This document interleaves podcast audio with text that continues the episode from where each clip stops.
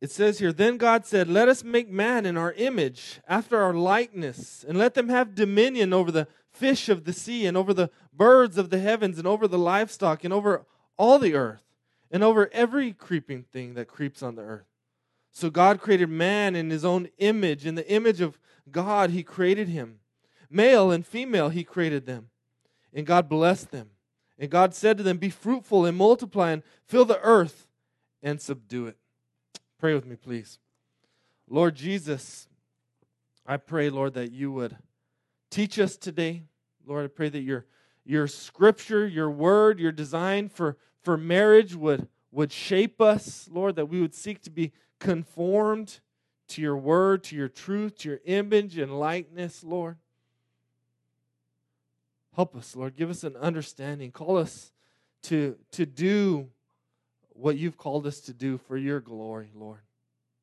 If anyone in here has, has a difficult marriage situation, Lord, this might be hard, Lord, but I, I just pray that we can start seeing hope, Lord, in your design, in your gospel, Lord, for any marriage. Bless this time and, and uh, pray for your spirit to be moving, Lord. In Jesus' name we pray. Amen. You can have a seat. Uh, so we're gonna we're going into a four week marriage series. Today we're gonna do God's design for marriage, and we're gonna look at the fall. Why is marriage so difficult? Next week we're gonna look at, uh, at God's redeeming marriage, right? God's plan for redemption for marriage in Ephesians five. After that, we're going to look at what do I what do I do if I'm in a difficult marriage? Right? What if, what if I do if, if I have an unbelieving spouse? And, and Pastor uh, uh, Randy Murphy, the director of CTL, is going to come and, and preach that, and he's going to talk about what do I what do I do if, if I'm single? How do I glorify God in this season in my life? And then week four, uh, Josue is going to preach. We're going to actually have two bilingual services, and he's going to preach on parenting. So don't miss any of them. It's going to be a, a great time. I, I feel like we were praying a lot as we were coming up what Redemption Church does is we preach through book of the Bibles. Periodically, they'll give us time, you know, a, a few weeks to to deal with stuff that that uh, is more specific to your congregation. And and so we've been praying and and, th- and thought that that this was one of the most important things we could we could work on and, and grow in together. All right. So uh, as we get into marriage, I just want to let you know Ruthie and I are about to uh, enter into our, uh, our nine year anniversary. We're about to celebrate that March, uh, March 10th. Uh, I had to re- look at it because I almost forgot. but we're excited about that. It's been the best nine years of my life. I've learned and I've grown a ton. Marriage has stretched me and matured me in ways I've never expected. Uh, I remember the first time I told Ruthie I, I loved her. I, I was dropping her off to her parents' house. I used to drive every day to to Phoenix, 25 miles to pick her up, and we'd come. She'd come over here, and then I'd dr- drive her back. So I was driving like 100 miles a day when, when we were dating. But I remember that first time I told her I love her, and I looked at her face, and, and tears were coming down her eyes. And I started like freaking out, like, oh crap, what's going on? Why is she crying? Anytime a girl cries, guys, you know, we don't know how to handle it. We're just fix it, patch it up. What's what's going on here? Uh, but I remember, I realized at that moment, you know, that love was a decision, and I, and I had to, I had decided to love her, and and, and I, and I knew like, man, there's no way I can just you know take that back and break her heart like i, I decided to love her that day and i started even making plans uh, to for, for a wedding and, and for engagement that day. And, uh, and, and that was a big moment for me because all in the past I had said I loved you to girls before. And, and I was, I, I struggled with commitment before that, right? And, and then I'd kind of freak out when it get too serious. And so that was a, a very important moment in my life. So after that, oh, so we had dated, we dated for four months till engagement. And uh, and then we were married three months later. So we went from dating to engagement to marriage in seven total months. I was definitely ready to be married. One of the things I've learned in marriage is, is how much marriage reveals you. Right? When you're dating, you can put on the the the like you're perfect, you don't have any issues, you're happy, you can, you know, it, you you you can hide your stuff. But in marriage, right, you put two sinful, selfish individuals together, you're exposed, right? All your insecurities and your anger and and and my uh, I'm so anal like every little thing. but all that stuff, your pride, all that stuff gets exposed. And so so marriage is difficult. Right? Just just because of sin and two sinners, but also because since the beginning Satan has been attacking marriage. You know, we're going to see that later as we get into scripture. Satan has has been actively attacking marriage from the beginning, and he wants to destroy marriage. And so it's important for us to understand what God's design is for it. And so we just read Genesis 1, and what you see in Genesis 1 is there's a there's a kind of a, a big picture creation of mankind uh, record there. And Genesis chapter 2 then zooms in and looks more specific at what happened. It gives us more details. But in, in Genesis 1, what we see there is the first thing, this is the first point of this all, is, is that God designed it. Like that is very important. God designed marriage, right? The, the, the, our culture, America, uh, the world around us is trying to redefine marriage right? We, we see the same sex marriage laws being passed. They're trying to redefine even gender, right? Gender. We see in Genesis 1 there that we're created male and female. God creates gender, and, and the world around us is trying to eliminate gender, even. Right, so it's important to know God designed it. God gets to say what it is, right? God gets to uh, you know, create that order around it. So, not our feelings, not our desires, not our emotions, not popular opinion, right? Because the popular opinion is is everything's right. Just go along with the culture, accept anything or, or whatever. There is no truth. Now, another thing we learn there is that God created us in his image. Now, this is very important to understand marriage is that we're created in his image. We're, we're created to look like him, right? We're, we're created to glorify him, to put him on display to the world. So that when God would look, or when the creation, right? When mankind would look at man, they would see a, a picture of what God is like. Have you ever uh, gotten a mirror and you know you're playing with it? Maybe you shine it in your friend's eyes, and they're just like, "Ah, oh, come on, man! I, have done it a lot when I used to wear a watch. You know, you're in the car or something, you're just messing with someone, you shine the light in their eyes and blind them. Hopefully, you're not doing it to the person who's driving.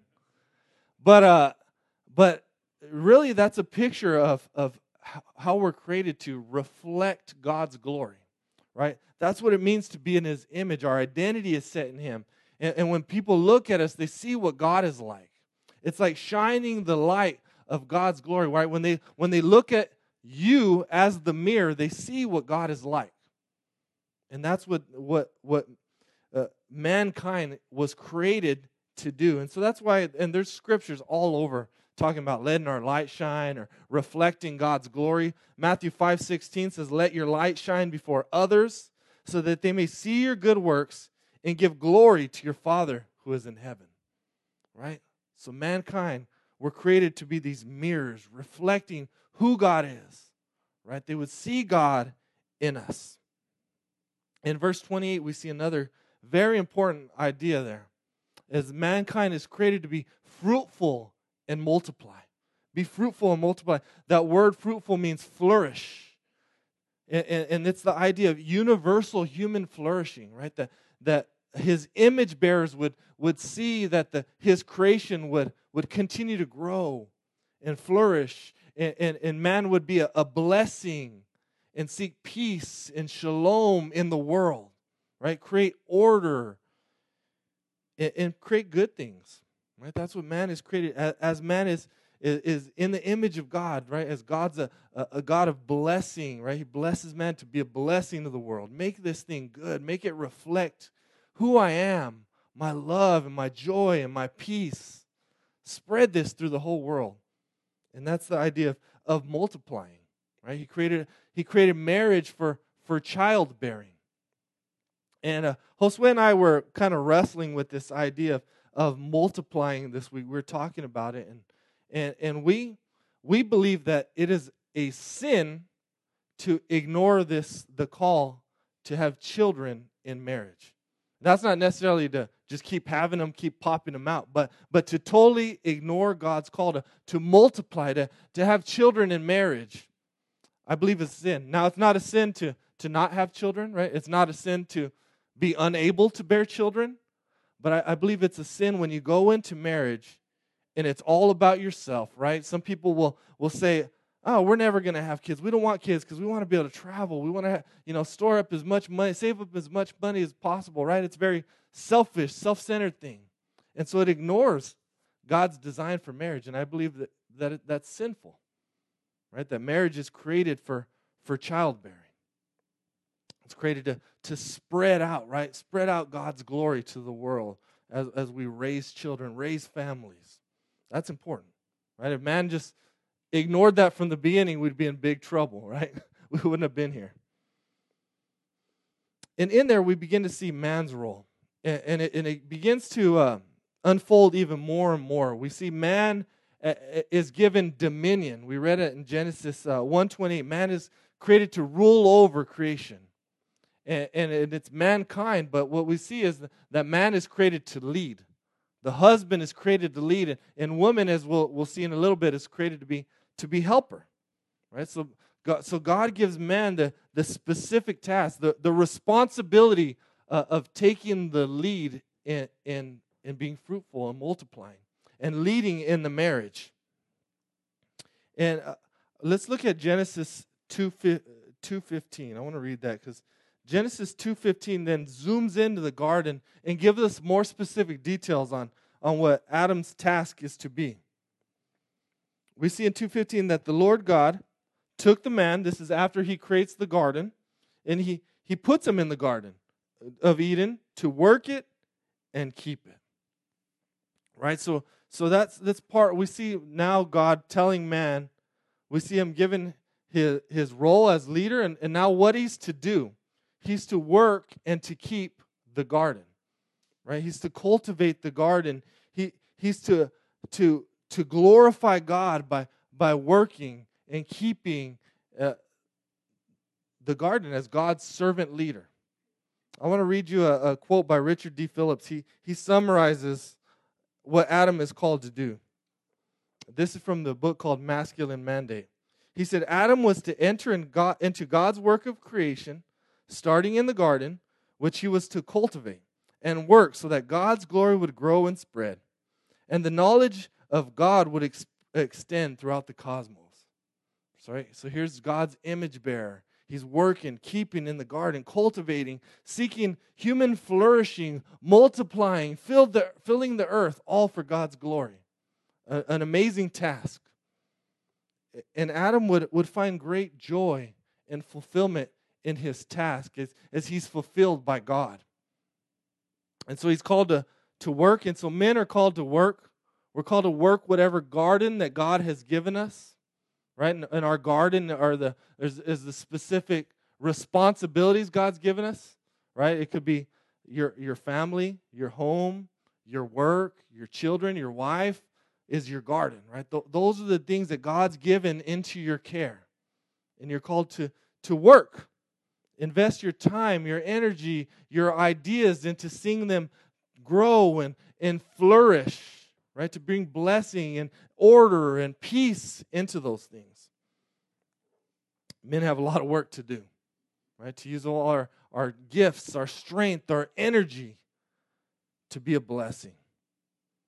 And especially to our wives, wives and our children.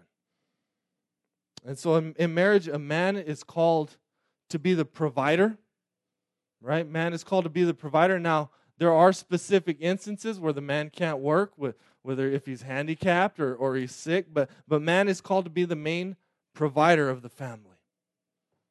And I, I, I don't know if you, uh, but no one respects a man who doesn't work, right? Men are called to work, and if they don't, no one respects them. Second Thessalonians 3:10, Paul says, if basically some uh, this is a paraphrase that if a man doesn't work, then don't let him eat. Right? Don't feed him, he says. And so the idea is let him starve. That's what Paul's saying, right? If a man doesn't want to work, let him starve because when he gets hungry enough, he'll get up off his butt, he'll put away the video games, he'll turn off Netflix, and he'll go to work. So men are called to work and provide. And Paul, even in 1 Timothy 5 8, he says, A man who doesn't provide for his family has denied the faith and is worse than an unbeliever. Right? So it doesn't even say he's denied his role as provider in the family. It goes even worse than that. He's denied the faith. He's worse than an unbeliever. Right? So, so it's important. Men are called to work, men are called to provide. Now, I think most men get that. You know, although there's a lot of men who, who have given up that role and don't want to work. But I think one thing that men miss is that work, that work that God's given us is not just to put a roof over our head or food on the table. Right? That's what a lot of guys think, right? That's all I got to do, and then I can come home and sit on the couch and, and totally check out from my family. Well, the work that God's given us is, is everything He's put into our care. Everything. Not just to go out and provide, but to, to work and nurture the hearts of our wives and our children. Right? That's part of the work that we have to do, and, it, and it's very important, right? To nurture our wives, to, to nurture our children. I, I think we typically think men, I, men typically think that women do the nurturing, but men are called to do it. And, and, uh, and uh, even if, if in children's ministry, when there's a man in the room, eh, Debbie will tell you this, it, it changes the dynamic right? When you, when you have a man in the room. Or, or when, a, when I know this because I see how my, my children respond to me, right? When, when I come down to their level, right? When, when, when a father will get down and, and wrestle with his boys or, or, or have a tea party with his girls, when they go down and, and they nurture, there's this heart connection that happens there. So, men, it's, it's important for, for us to nurture our, our children, to know them, to, to know their struggles, to know their insecurities, to begin to pray for them and, and, and to talk to them, listen to them. Listen to them. If you can listen, I mean, that'll be a, a great start. Listen to them, hear what they're going through, pray with them. And we're called to, to nurture our wives. Again, I think listening is important. Praying, reading, leading spiritually, this whole nurturing idea, working the hearts of our, our wives and our children is we're really the spiritual leader in our home, right?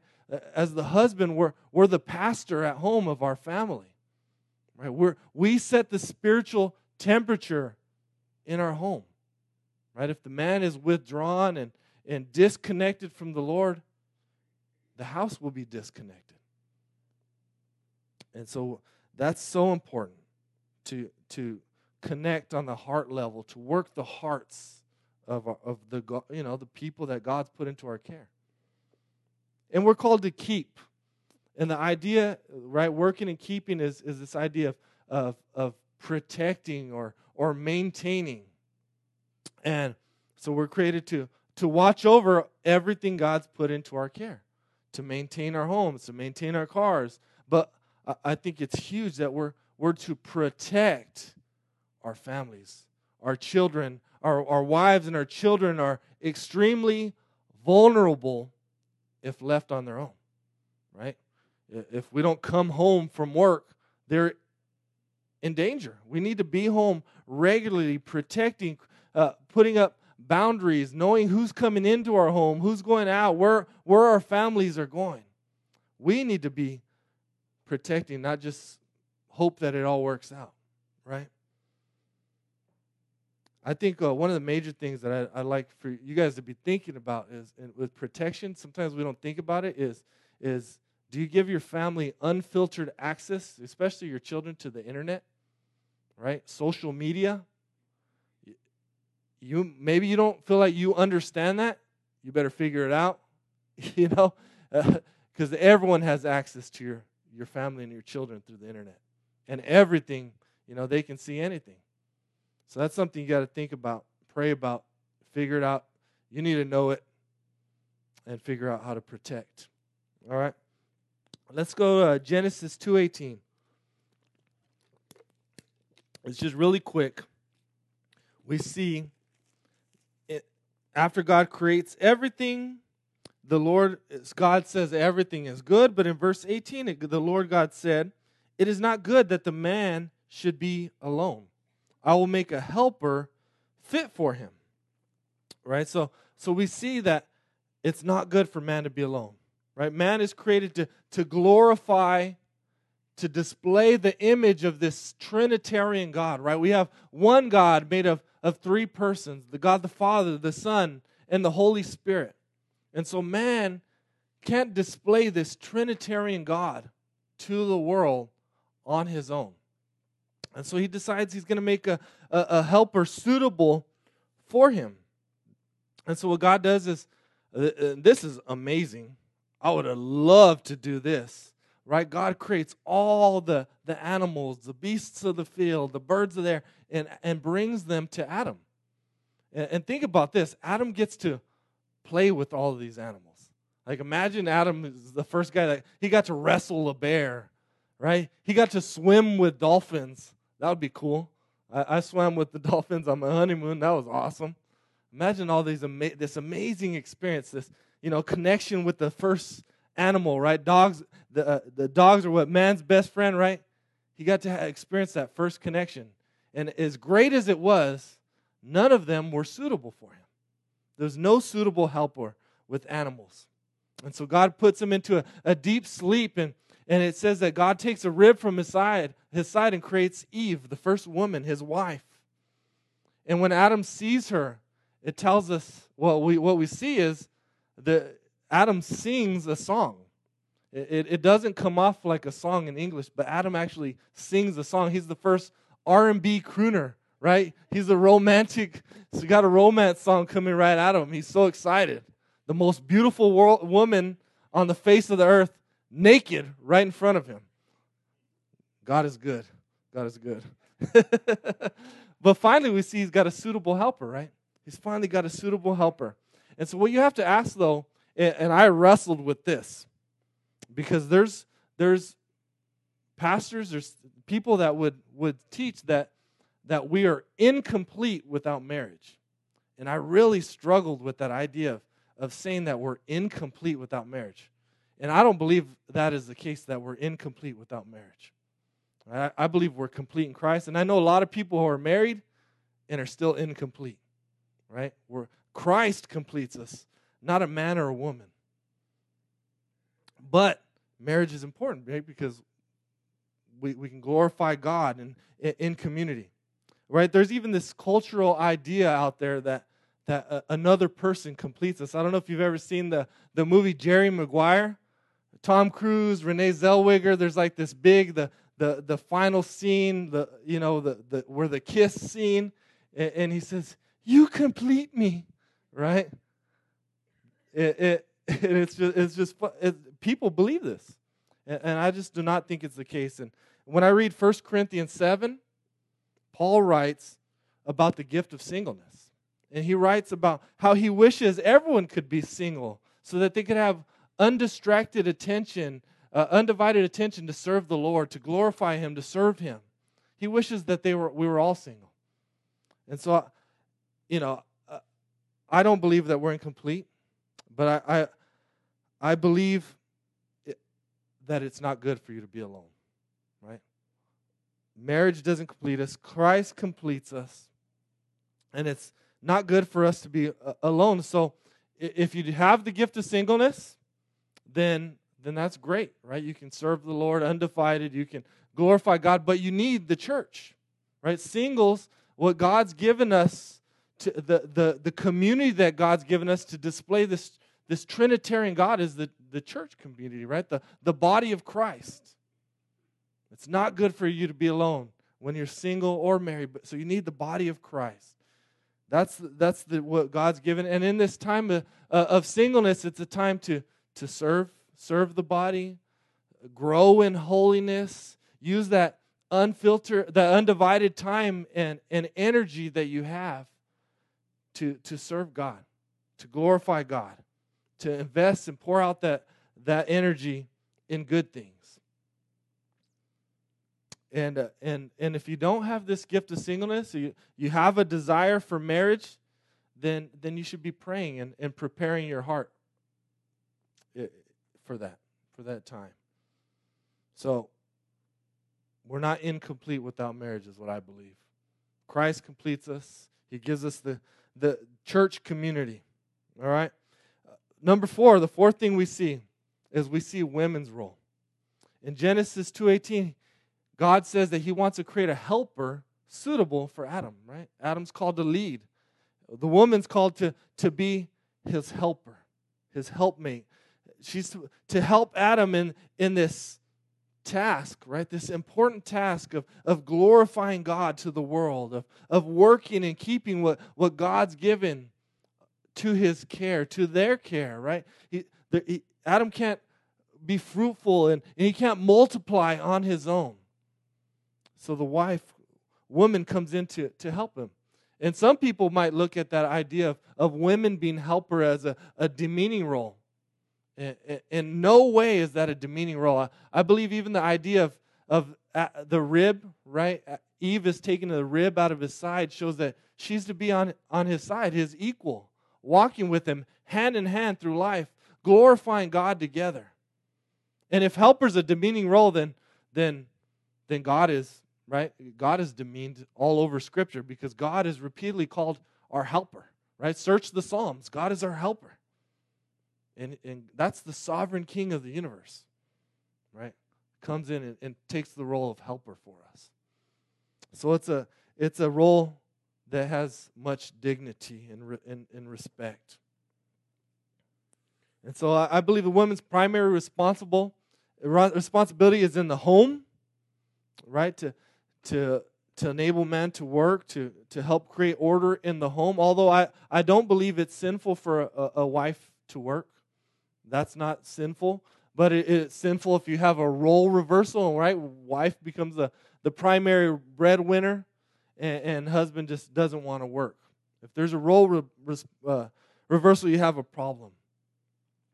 Uh, and I, I, think some people have their wives working, and and and their basically wives are working just to pay for for childcare and another car and gas, and and their men aren't even calculating the cost of should their wife really be working or not. So I believe the wife, uh, you know, primary responsibility is at home to follow man's lead, to trust him and submit to him. And, and let me say, I understand that is a difficult role. That is very difficult. So choose wisely, women, right? Choose wisely. There should be much prayer and wisdom going into the man that you're going to trust with your life. And pray for your I think you should pray for your husband as well. Pray for him. Pray for him, but but you can't take his role, right? Let him lead. Even as, as he struggles and fumbles, he's going to grow in that. All right. And then we see here, like Adam found this joy in, in working the garden, Eve's going to find great joy being fulfilled by God and, and, and, and glorifying God by helping Adam in this task, doing this together as a team. I want to read another little quick little thing that we're going to see here. Uh, tw- 24 through 25. 224 through 25. We see that marriage is for oneness. Therefore, a man shall leave his father and mother and hold fast to his wife, and they shall become one flesh. And the man and his wife were both naked and not ashamed right? So we see marriages for oneness. Man is called to, to leave his family, to cleave to his wife, grow up, right? Pursue Christ, grow in holiness, get a job, and pursue a wife. Is what that I mean, that's telling us. And uh, and we're created to display oneness, right? We have one God in three persons, and now in marriage, right? There's this this, this amazing thing that can happen where two people become one flesh, right? One plus one equals one in marriage. Just like in the Trinity, one plus one plus one equals one. Right? So there's this powerful display of, of one God to the world through marriage as they partner together. And so everything should be one. Uh, you should have one relationship. Uh, one of the great dangers is having other relationships with the same sex, right? There should not be any other uh, hanging out with other people of the other sex, thinking that you can control it or, or you can trust them, right? There shouldn't be any. Uh, I would warn of social media, right? Be very uh, careful, boundaries, set clear boundaries, uh, no flirting, no, uh, no, obviously no affairs. All right, one relationship. And another thing I think is important is you should have one bank account. I don't know how many people I, I, I've talked to, countless amounts of people. They're married and they have two bank accounts. Now, you want to set yourself up for divorce? Have two bank accounts and you'll get divorced, right? Because you'll be fighting constantly over who pays what bill, right? Who gets to pay what bill or what money is mine, what money is his. But basically, what happened is the guy will keep all his money, make the wife pay the bills, and go buy a boat or something, right? You want to get divorced, have two bank accounts, one bank account. You're partnering together, right? There's no backup plan. You guys are one. Let's look at why marriage is so hard. It's in Genesis 3, and I'm not going to read. I want to summarize to you what happens in Genesis 3. And I want to use it to help us illustrate what's, what's going on in marriage. So it's in Genesis 3, we finally see Satan enter into the story. He tempts Adam and Eve to disobey God. He, he, he, he, tell, he, tempts, he tempts Eve by telling lies to her. He wants to get her to doubt God, right? So he tells Eve, Did God actually say?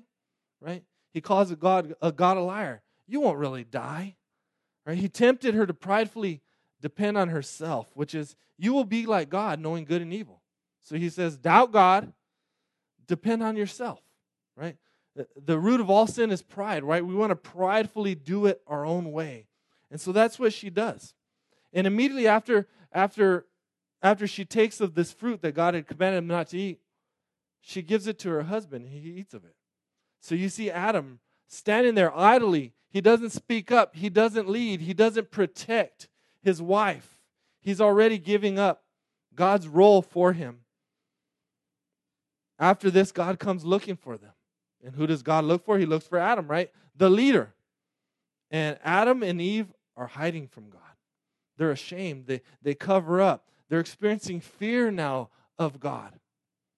They're feeling the and and, um, and basically what Adam does is he blames God and his wife. He says, God, the, the woman that the, the woman that you gave me, you know, she gave me the fruit and I ate it. Right? So you, you see the brokenness already happening in, in marriage. Their di- disobedience brings sin into this world, right? The curse of sin into this world. And so women's curse is t- found in Genesis 3:16. We're told it's two things that she would have increased pains in childbearing. How many women wish it was easy? Right? It's painful. I, I mean, I, uh, I know all about the epidural with my wife.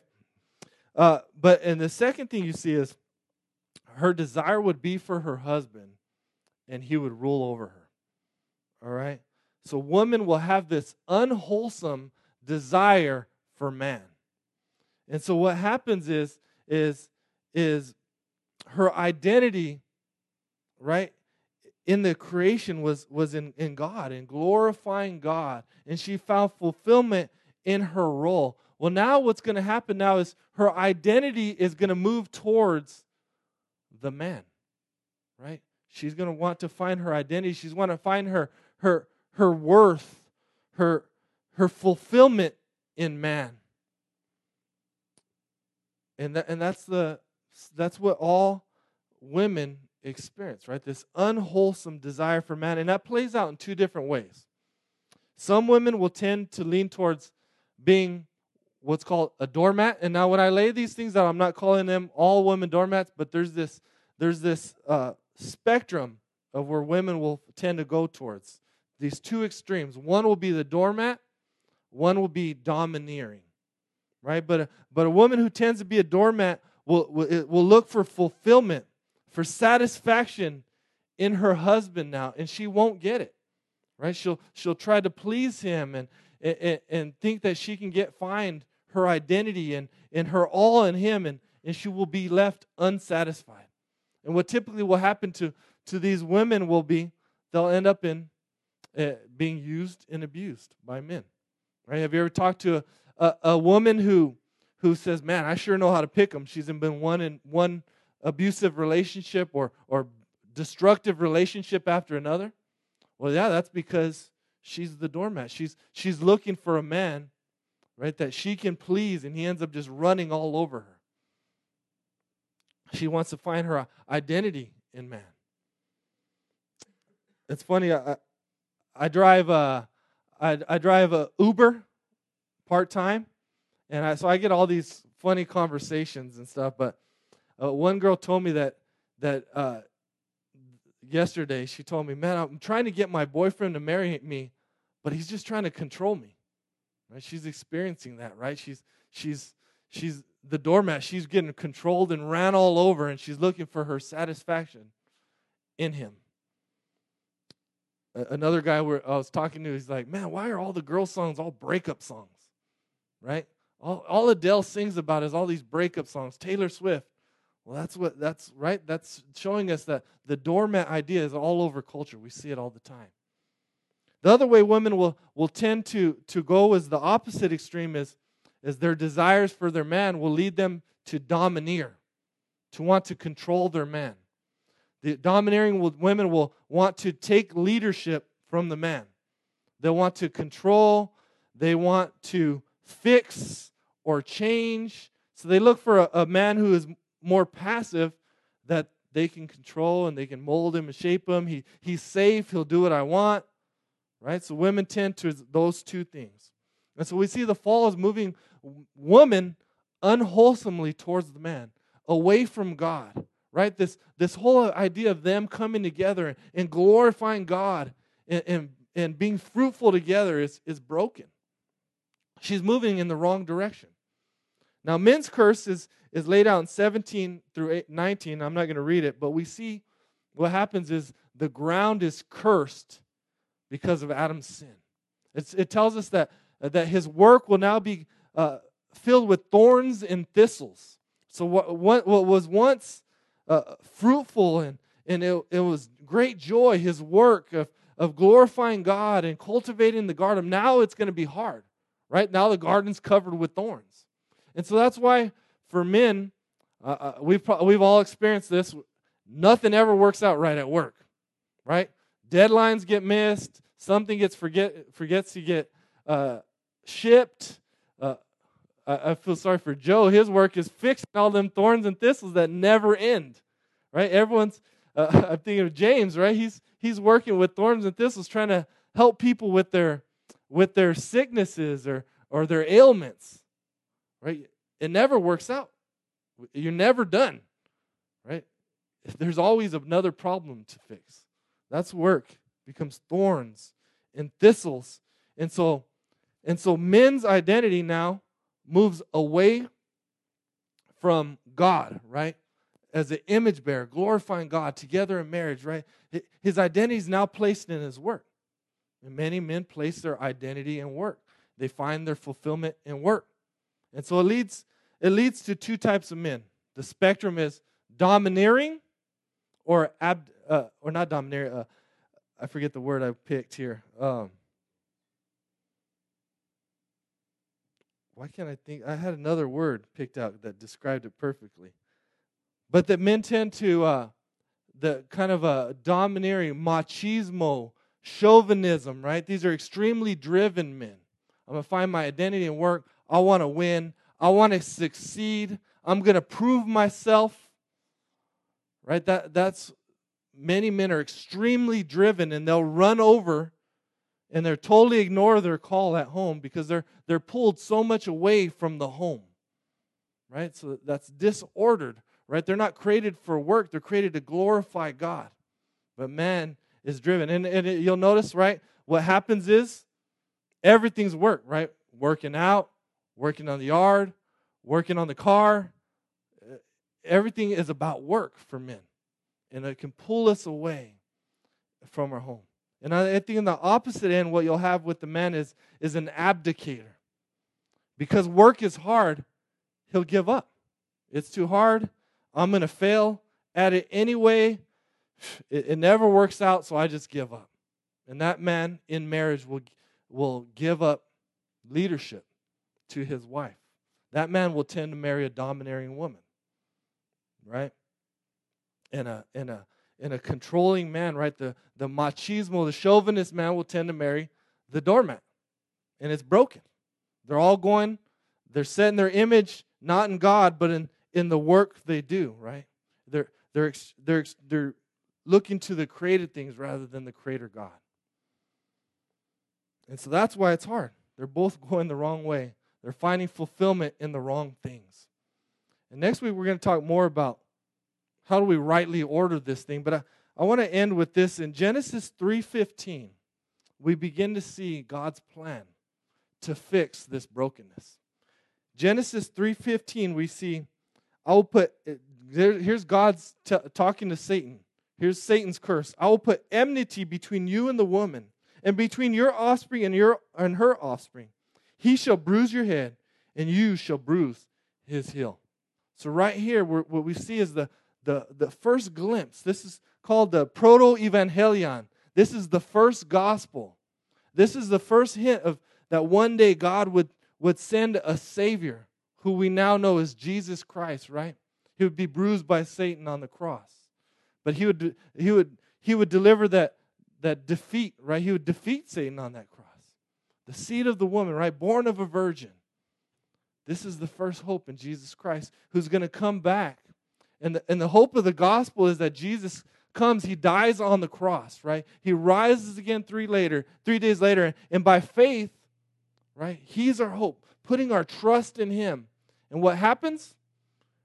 Now our identity is back in Christ, right? We're fulfilled in Christ. That's our hope for marriage is to be fulfilled in Christ, to be filled up by Him.